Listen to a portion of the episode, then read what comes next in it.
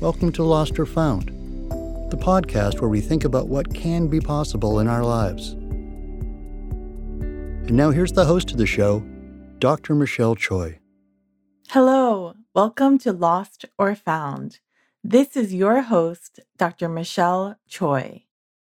Today we have Dr. Rakesh Jothwani, an internal medicine doctor who goes by Dr. Rock, to talk with us about his own journey of transformation and how he transformed his mind and body through lifestyle changes, as he's also currently on the mission to help others.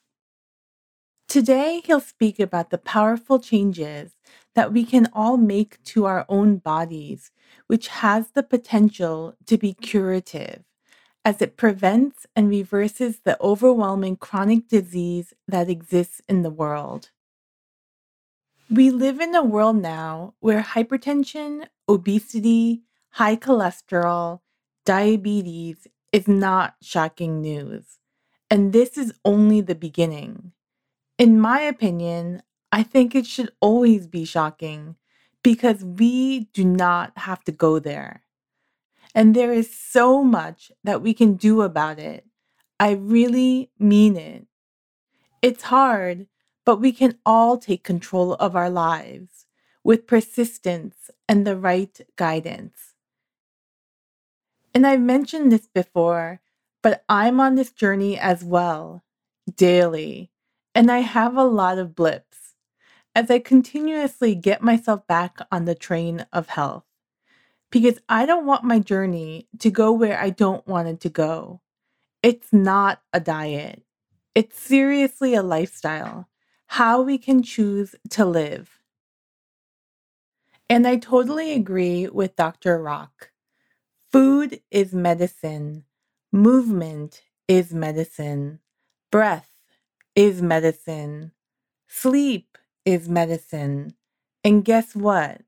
Love is medicine.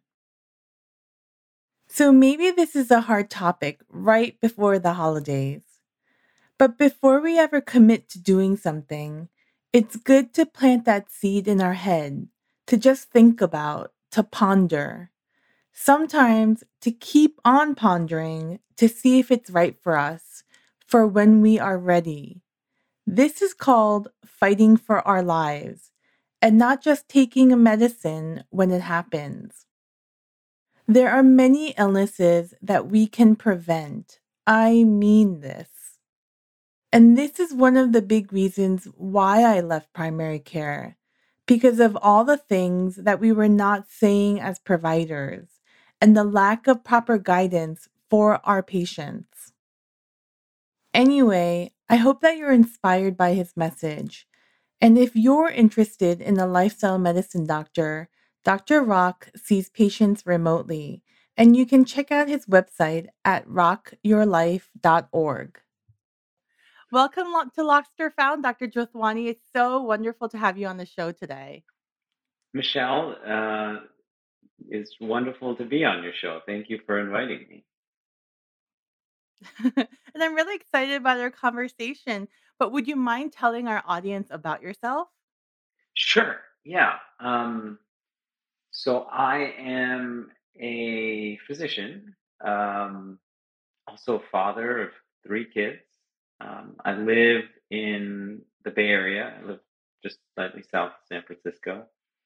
Originally from outside of Chicago, born and raised, uh, son of uh, Indian immigrants and uh, my parents came over in my dad came over in the late 60s my mom in the early 70s i practice something called lifestyle medicine so and how i got there is, is maybe something we'll talk about but lifestyle medicine is that is using lifestyle changes as medicine so it's the research backed or evidence based approach of using lifestyle changes to treat prevent and even reverse most of the chronic disease we take care of so eighty percent of the chronic disease we take care of is probably caused by lifestyle factors like the food we eat and movement or lack of movement and stress and sleep quality and connection and things like that.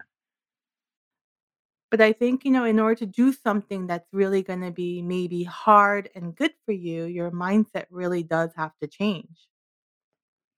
Totally, totally. It actually starts with your mindset. Starts with your mindset because everything then your reality is created by your actions, right?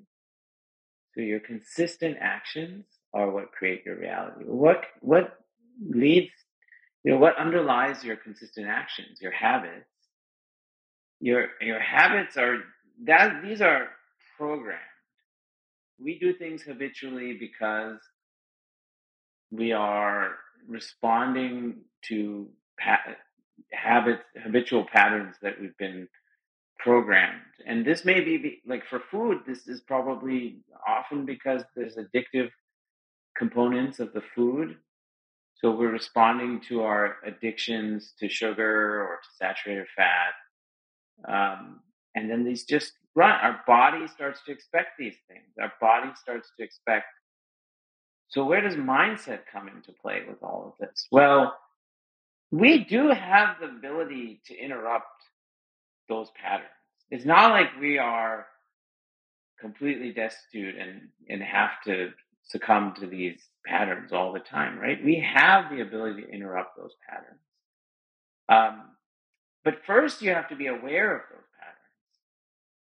You have to recognize maybe how you are using food.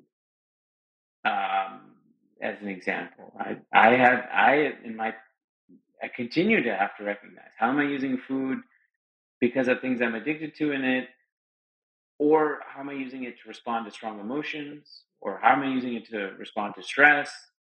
Um, so that awareness piece is just becoming conscious of how you, are- you know, in in lifestyle medicine we say food is medicine.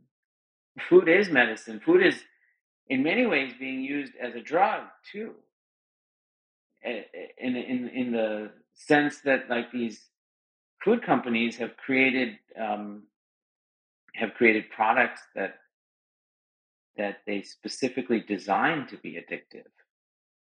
They they they design them to be addictive. They they in food science they use this term the bliss point, which maybe you've heard of, which is when you have the perfect amount of fat and, and, and salt and sugar. And really, the dopamine release is, is such that somebody feels this sense of pleasure in the moment.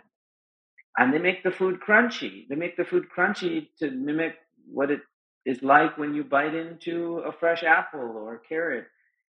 But there's no fiber and micronutrients. So the stomach and the body is sort of expecting those things, doesn't get those things, just wants to keep eating it. There's Yeah, and with more sugar, you don't feel full. you don't feel With more sugar, one doesn't tend to you're not actually full. nourishing the body. Yeah, so they've they've they've designed these products to do that. And the food environment is very much created by these large multinational food companies that own and and, and basically create most of the food environment that most people are used to. Like if they go to the supermarket, that entire food environment is created by these companies in terms of what products they see and where they're seeing them and where on the shelf and so Yeah. that has defined the health of our population where these food companies have so much control um, and not much regulation to be honest No, no, I really like what you say because you describe food as I mean, food Yeah, I mean, food can really be a drug and it's there's addictive qualities to it. But getting back to the point where you see food as nourishment, and I think to understand our relationship with food, sometimes mindset is important to distinguish it that way or to, like you say, to interrupt the patterns, to see what the triggers are for you that interrupt the patterns about the in which about how you see food so that you don't see it as a drug or for comfort like that. I think we have, like, a missed notion in our, like, very fast-paced world where things are very convenient sometimes, that food should be fast, like grabbing for a bag of Cheetos when you're hungry, but I think the truth is, for health, sometimes it's not fast. But I think meditation is a way to, like, appropriately you know, uh, to appropriately respond to the known triggers in your life, right? Could it be stress or I don't know, why you have impulses, but it's like to have that delay to sit with it, you know, or to think about it.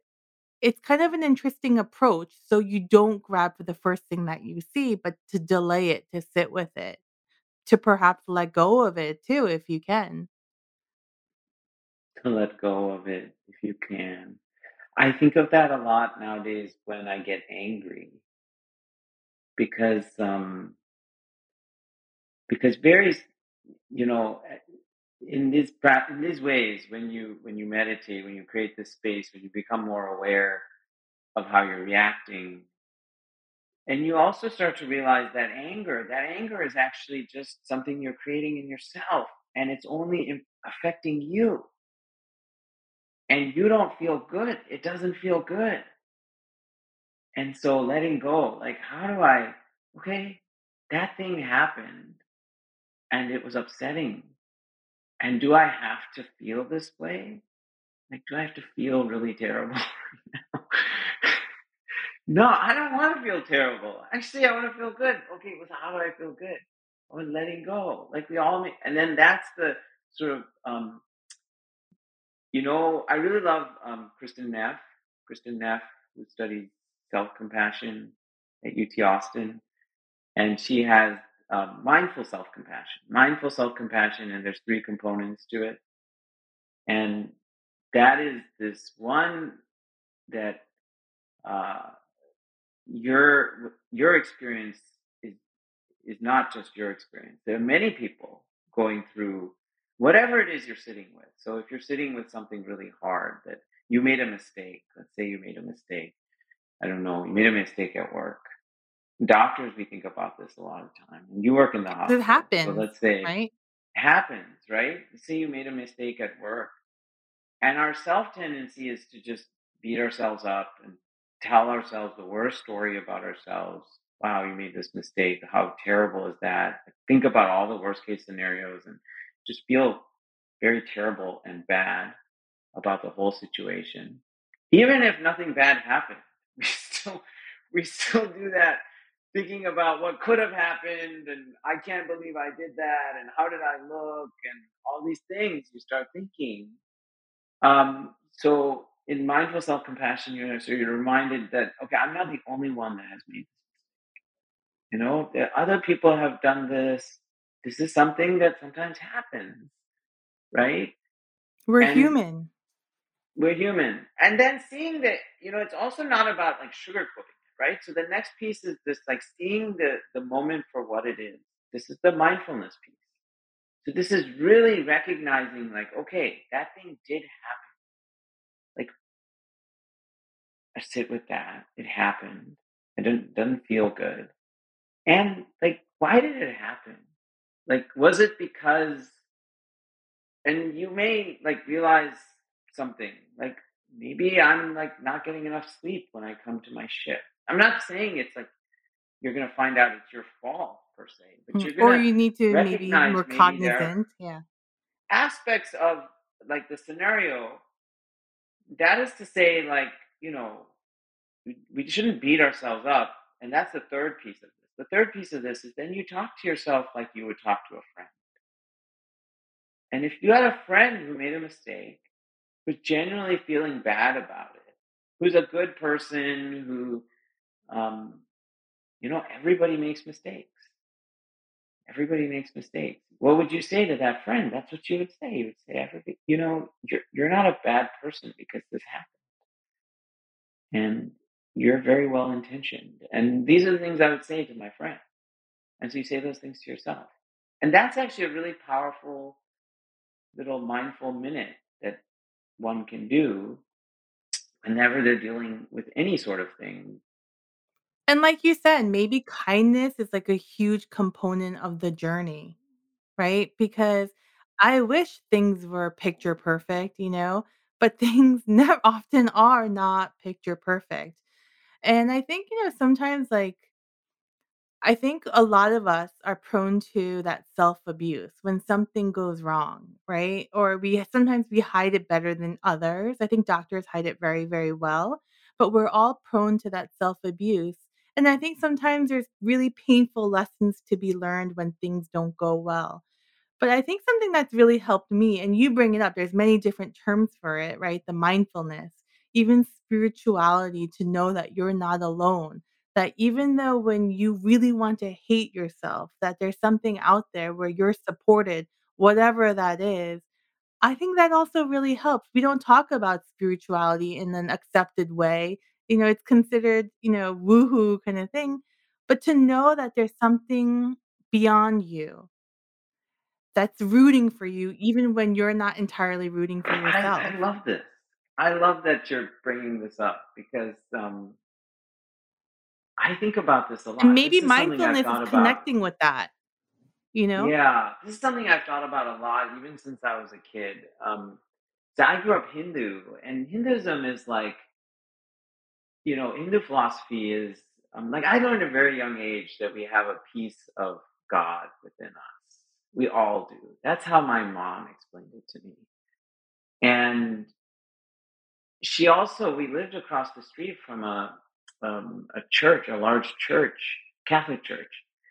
And I remember also a young age asking her about that, and she told me, she said, you know, people see God comes to yeah, God is, comes to to people in different ways, in many different ways, and and and that is a, a different tradition on how they have see God, and um, and then this idea that like what is that, and it's this sort of supreme energy. It's this.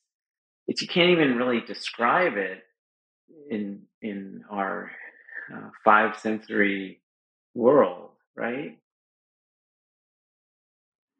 Yeah, and I I wanna say I really like your website, by the way, because I like how you came up with 3 essential ingre ingredients, which you call ROCK, R-A-K, which stands for roots, awareness, and kindness.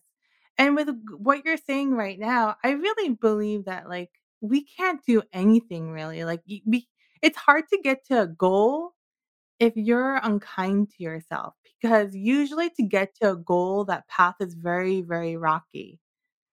You know, and sometimes it takes forgiving yourself or to continue even when it's hard, you know, to get there.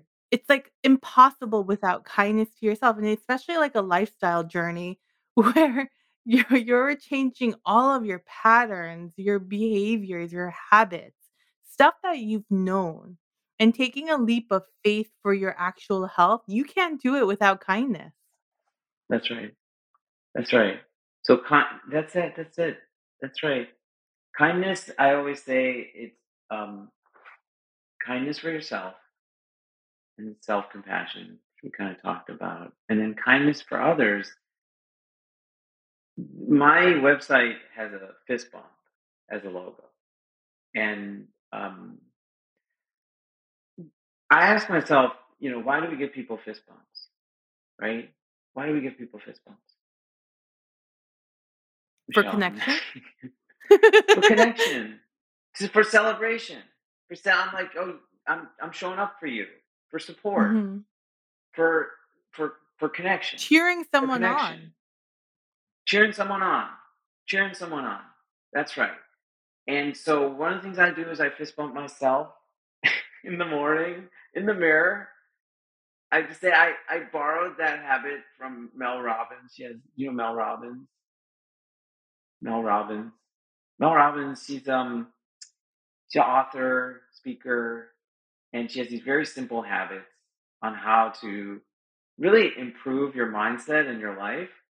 And so one of them is the high five habit, where every morning you high five yourself in the mirror. So I I changed that. I have the fist bump habit, and I fist bump myself um, because when you see yourself in the mirror and you do it, there's something about the seeing, and um, we have a part of our brain, this reticular activating system And so, what you look at and what you um, see and then think that's important, then it starts to look for examples of that in your life. So it's like if you know Mel gives this example: if you buy a new car, and suddenly, and you you know you bought a Subaru, suddenly you start seeing the same Subaru all around.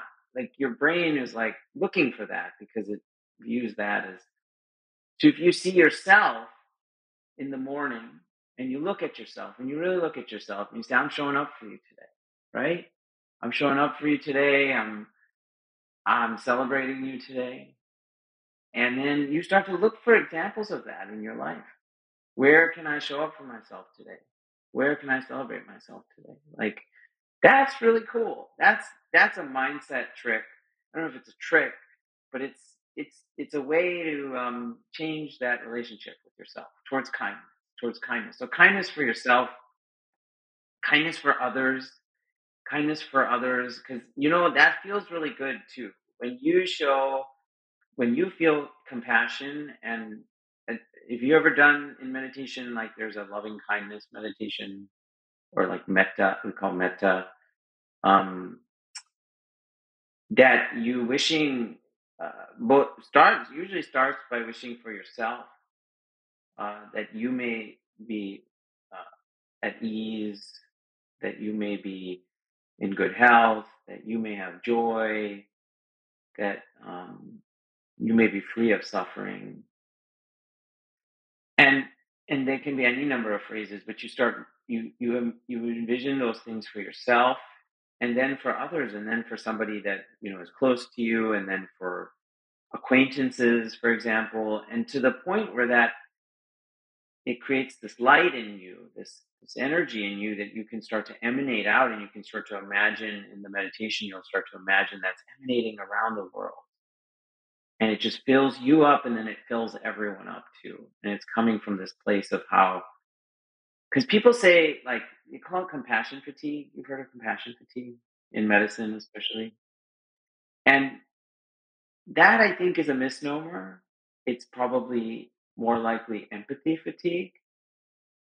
So to feel compassion, to feel that you want to, I want you to be free of suffering, right? That actually feels very good. I can see that you're suffering and I want you to be free of suffering. That makes me feel good because I want you to feel good. I'm not saying empathy is not important. Empathy, you know, is when you're struggling and then I take on that struggle.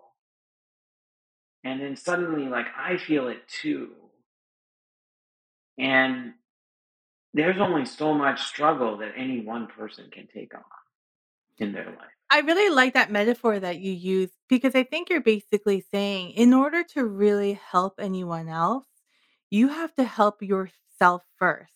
Like that meditation that you described, you start with yourself. Like if you hate yourself, you can't really like wish the best for someone else because you're depleted, you know. And I think with that compassion or, you know, what you were saying, empathy, if you don't show empathy on yourself first, it's hard to spread it out. And eh, you know, I, I think of like the mandala. You know how like the mandala goes out like almost like a chrysanthemum? Like you're at the center of it. Like God is within all of us and to recognize that, right? Because sometimes we don't, we forget that. We forget that God's in all of us no matter what we've done. But to to embrace that inner knowing because because it's just really really hard, you know? And I think like especially with lifestyle changes, I think, you know, it's hard to embrace new changes. It's going to take a really long time, you know? So the, the the last part of kindness then the last part of kindness then is that is actually that the changes you make should be kind changes. Yeah. And you may not see immediate changes, don't you think, with lifestyle changes like Like, it's it's a it's an ongoing path. That's right. Because a kind change for me, like if I'm if yeah, depends on where I'm starting. Depends on where I'm starting and what I'm capable of and what I'm ready for and what makes sense for me. And that's different for every person. I think if there's an acknowledgement that I want to move on this path and I see that there's a path and I see that there's a destination, it's not even about the destination. It's about the journey. And I see that this journey is going to open up a new way of being, a new way of living. And it's going to be good for me. And it's going to be good for me. And it's going to be good for the, the people that I care about. Then um, how, how that journey proceeds is going to be very different for different people, right? And I think the way that journey proceeds is with kindness because so many diets, so many, even conceptions of exercise, lifestyle change, they're framed as punishments. And, you know, what, how do I restrict myself? How do I push myself so hard in the gym so that I'm sweating? I mean, I see things like Orange Theory and these boot camps. I think those appeal to some people. I think some people really, they, they like that. And if you do that consistently, yeah, you'll enjoy that. You might get all like a no, you know, a high off of that right? Because of the cannabinoids and the opiates and the endorphins that you're releasing. But if you're not, if, if you're someone who doesn't exercise, like that's a terrible idea, right? Because that's that's a setup for you to potentially get injured or yeah. you know jumping off a diving board when you can't swim periodically they're like oh i and I've talked to patients like I got to, I went to Orange Theory for two months and I really liked it, but I couldn't keep going. It's like, yeah, because you will only punish yourself for so long before mm-hmm. uh, you decide something stressful will happen. The same thing is when you're eating and you tell yourself, I'm not going to have that. I'm not going to have that. I'm going to cut my portions down. I'm not going to have that. And then after some person says something or something happens, you go back to eating the thing you go back to, to because you can only punish yourself for so long. So kind changes are they're not punishments. They're they're actually opportunities where you recognize this is something different.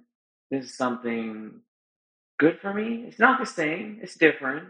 But let me let me focus on not just like food, for example. Let me just focus on how it tastes. It should taste good, but also how it makes me feel how my energy levels are, like how it affects my mood. Like these are things that are harder to sort of connect with, but then you start to become more aware of how food affects those things.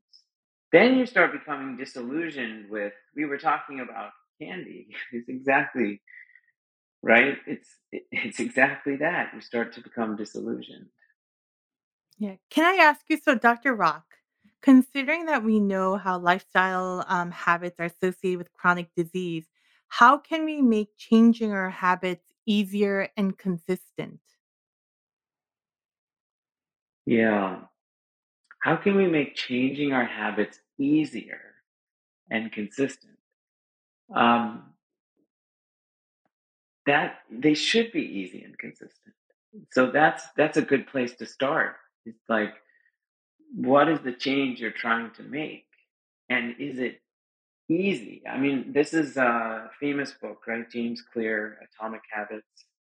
He talks about what does he call it? The two minute rule. You should break down any habit, any new habit you're trying to form to what is just the first two minutes of it.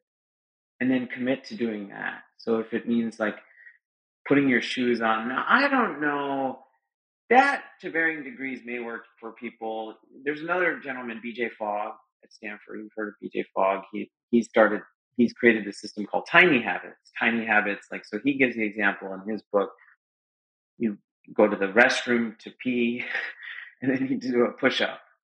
And then next time, you know, he did that for a week, and then next week he'd do two push ups, and then three push ups, and four push ups. And slowly over time, he's doing like 50 push ups a day because he's built this tiny habit. That's one way to do it my whole system, roots, awareness, kindness, is really like um, first ground yourself in like why you want to make the change.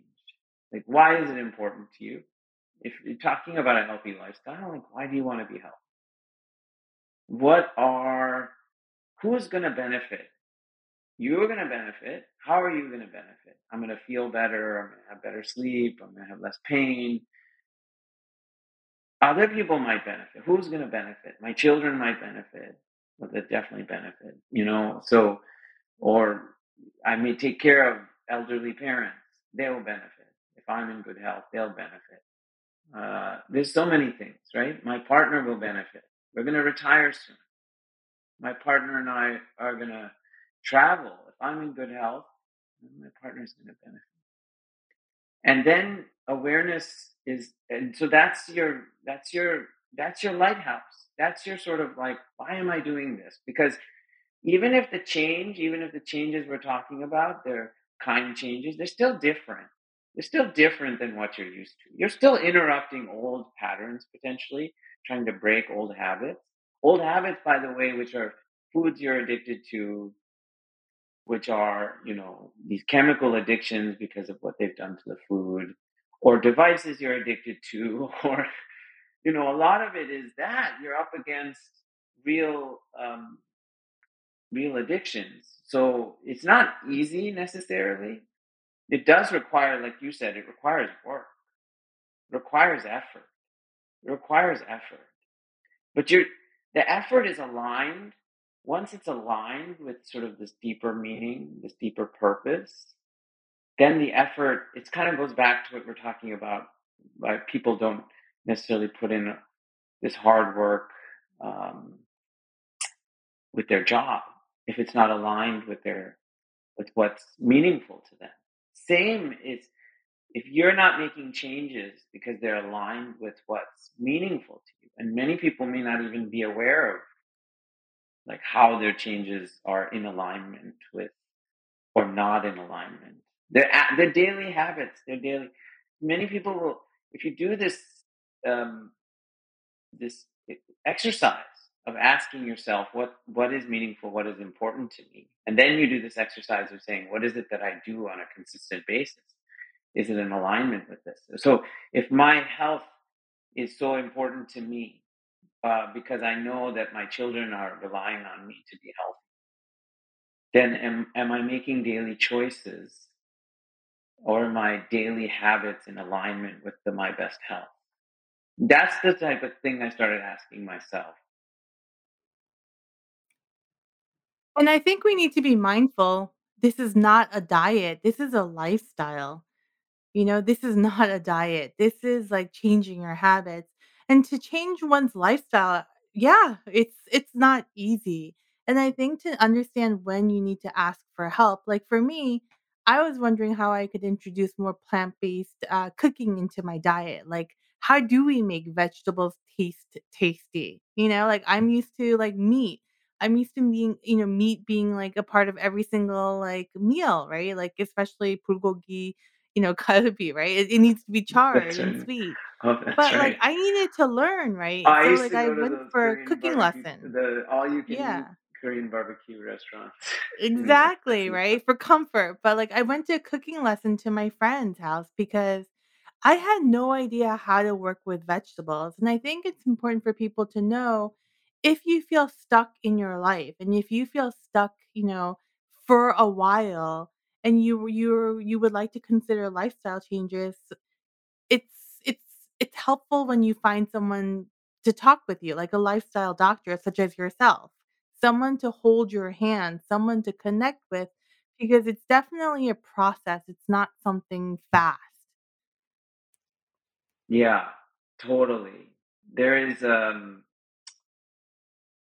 I think there's a different paradigm when you start looking at uh, lifestyle medicine as the, the sort of foundation of health in terms of like how we have a relationship with our patients and how we follow them over time.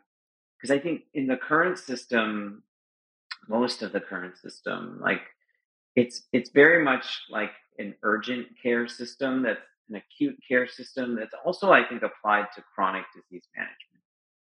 So somebody um, if somebody breaks their bone, then absolutely they need to come in to the hospital. I mean, to the doctor and get urgent acute care, right? If somebody has diabetes, which is, a, you know, in most cases, um, type 2 diabetes caused by lifestyle, it's caused by these are chronic lifestyle diseases. And so their food environment and their lack of movement and these things have created the disease. Um, but then we respond to it. We're like, oh, this circumstance exists. You have elevated blood sugars, here's the medication to lower your blood sugar. So we haven't done anything to address those underlying causes the food environment, the lack of movement, the stress, um, perhaps, and the causes of stress um, for the individual. So then um, they invariably take the medication and then, you know, at some point they need more medication because the underlying disease has, has worsened.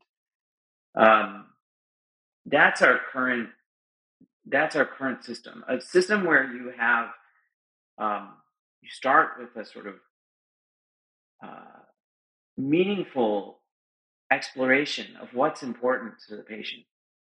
What you know, we in in medicine we we do this very well. I think we're increasingly doing this very well at the end of life. If somebody um, you know is on their deathbed and we ask them what's important to you and how do you want to spend this time and how do we align our care with those values and I would argue we should be doing that from the very beginning, from the first time we meet the patient. And I really like what you have on your website. You say, after more than 15 years of working in healthcare, I've learned that in the US, we don't have a healthcare system, we have a sick care system. I think that's really the truth. And something else that you mentioned, which I can't help but think is so true, is that this is absolute truth, and I agree with you. Traditionally, doctors don't receive training in the role of lifestyle habits on health. So true. I totally agree. And as gross as this is, and that's my perspective, the truth is that there are more financial incentives to diagnose more illnesses. That's the truth. We're not stopping the train, we're just adding to it, you know, and what if, you know, the traditional doctor really understands how to give you medications, but not not change the li the lifestyle? It's a you know, we didn't learn that. So there are newer models of primary care. Are you familiar with like ChenMed or Oak Street, for example? No. These value-based care organizations? No, oh. in fact, they're um, like Oak Street is publicly traded. Um, it's another one, Iora, which I think was bought by One Medical, and One Medical is now bought by Amazon. But these are um, value-based care organizations. You know, so they're working on a model where they get paid per member, capitated model. They're generally working with, um, you know, older patients then on Medicare who have chronic diseases. Um, but the model is flipped. There's this is high touch care. It's almost like concierge care. That's in fact, Chen ChenMed I think has started calling it that concierge care. But these are for high risk seniors with multiple medical problems, but they get many touches. And um, I was at Plant Based Nutrition Conference in September, the annual Plantrician Conference, and Oak Street, which is one of these value based care companies, they sent someone um, to learn about um, plant based eating because they recognize that you know their model actually they do better financially when patients uh, reverse disease when they stay out of the hospital certainly and when they're healthier. They get paid more. Actually there's an upside. So they get they don't just get that lump sum payment they get a bonus when patients do better medically um, and this is how medicare is experimenting because our current fee for service model isn't sustainable the Part A of Medicare Trust Fund is estimated now to run out in 2028. Now, I know this country doesn't have a problem, unfortunately, spending in more in creating more debt. However, you know, they're acutely aware that hasn't happened. There's been always this risk that the Medicare Trust Fund would. Um, so it doesn't mean Medicare benefits will stop. It just means there's more eye now on trying to create a, a, a, a more financially viable system. The fee for service system that encourages illness. You know, it's like you more catheterizations, you cardiac catheterizations you do at a cath center, the better your business. It's like an ethical problem. I think so. I think Yeah. so. But um, you it's a big system, Especially when you can and so this avoid that, you can prevent it. You know, there's oh, knowledge. 80, 90 percent of chronic disease is preventable um, with the right lifestyle change. Yeah. And sometimes to make lifestyle changes, we all need help, you know? Hand holding definitely helps to have be guided by someone, certainly. Can I a can I end with this one question? Because a lot of people say this, right? Like, a lot of people say that after they've achieved some kind of weight loss, that eventually they gain all the weight back. So how did you not revert when you lost almost 70 pounds? I think a lot of people do lose weight and gain, regain weight. How I, I go back to how did they lose that weight? And if they lost that weight through dieting, through um, a form of restriction or punishment, that they were able to continue for a certain amount of time, where after a certain amount of time they, they weren't able to continue it. And um, you know, it's not to say that lifestyle you can make lifestyle changes and then then you keep them forever. Um, but if you start to make changes, I I started by trying to eat eighty percent. No, I started by actually just trying to eat plant based once a week for a year. And after I did that for a year, I said, okay, I'm going to do this 80% of the time. And after I did 80% of the time, I realized I actually enjoy eating it 90% of the. Oh, I actually enjoy eating it, meaning like my health is benefiting. I feel better. Uh, I'm, I have more energy. Like I, there's there there's so many benefits I'm taking from this. Let me figure out how to eat this way all the time. And to do that, I said, how do I find things that I really love, that I really enjoy? So I had this oatmeal every morning, which is just oats, and well, I eat it like late in the morning, or like sometimes for lunch. Sometimes I don't eat breakfast. Um, oftentimes I don't eat breakfast. So I eat, but it's but it is my breakfast, right? So uh, I love that. I eat it every day. I eat it, and I'm like, this tastes so good. Like I, my family, my kids know this. That I, I'm just enjoying it so much. So I think more you can find things. It's not just about removing things from your life. It's about replacing them with things that you also find enjoyable, and then recognizing that it's not just about the taste or the experience in the moment. It's about how does this fuel my long term health, my long term vision for myself, my the story I want to tell about myself, the identity, the self identity I hold for myself, and your roots. And then if you do that in a way where you have awareness and you make changes that are both good for you and also feel good, kind changes, and then you show up and you show up for yourself, you show compassion for yourself, and you show up for the people that are important for you. And that's it. That's how you, that's how I've been able to make change.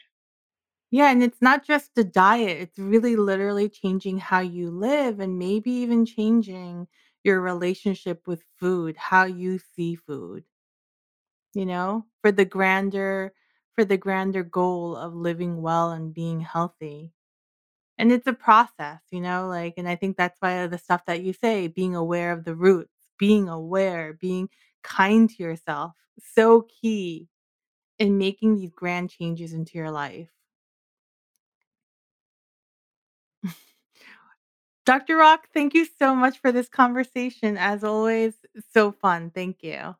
Yeah, this was a lot of fun. I, um, so much there. And I appreciate you, um, just being so curious about me and, and what I, what I'm trying to accomplish and, and, and letting me share that with, with your audience. I appreciate that so much. How can our uh, audience members find you? Great. Um, well, they can connect with me. So I go by actually Dr. My first name is Rakesh, and I go by Rak. Ever since I was a kid, my brother, my cousins, my friends, even when I went off to school and I didn't tell them my name is Rak, they started calling me Rak. So um, I go by Rak, but I go by Dr. Rak. That's R A K. And um, you can find my website is Rak Your Life, R A K Your Life, Y O U R L I F E dot O R G. Um, it's it, it, it's in need of, of more content. I will say that it's something I recently started, but that's something I'm I'm actively working on. Um, but you can find me there, and you can find um, me on Instagram, Rak Your Life, and um, yeah, that's probably the best way to connect with me. And um, it was such a pleasure to be on this show, and you are so patient to listen to all my talking, but um, really digest everything I'm saying and have so many insightful um, comments and opinions about everything. So thank you, thank you, Michelle.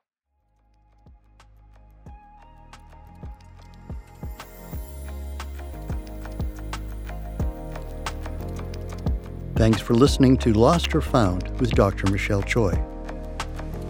If you're loving the podcast, please tell your friends, subscribe, and leave us a great review.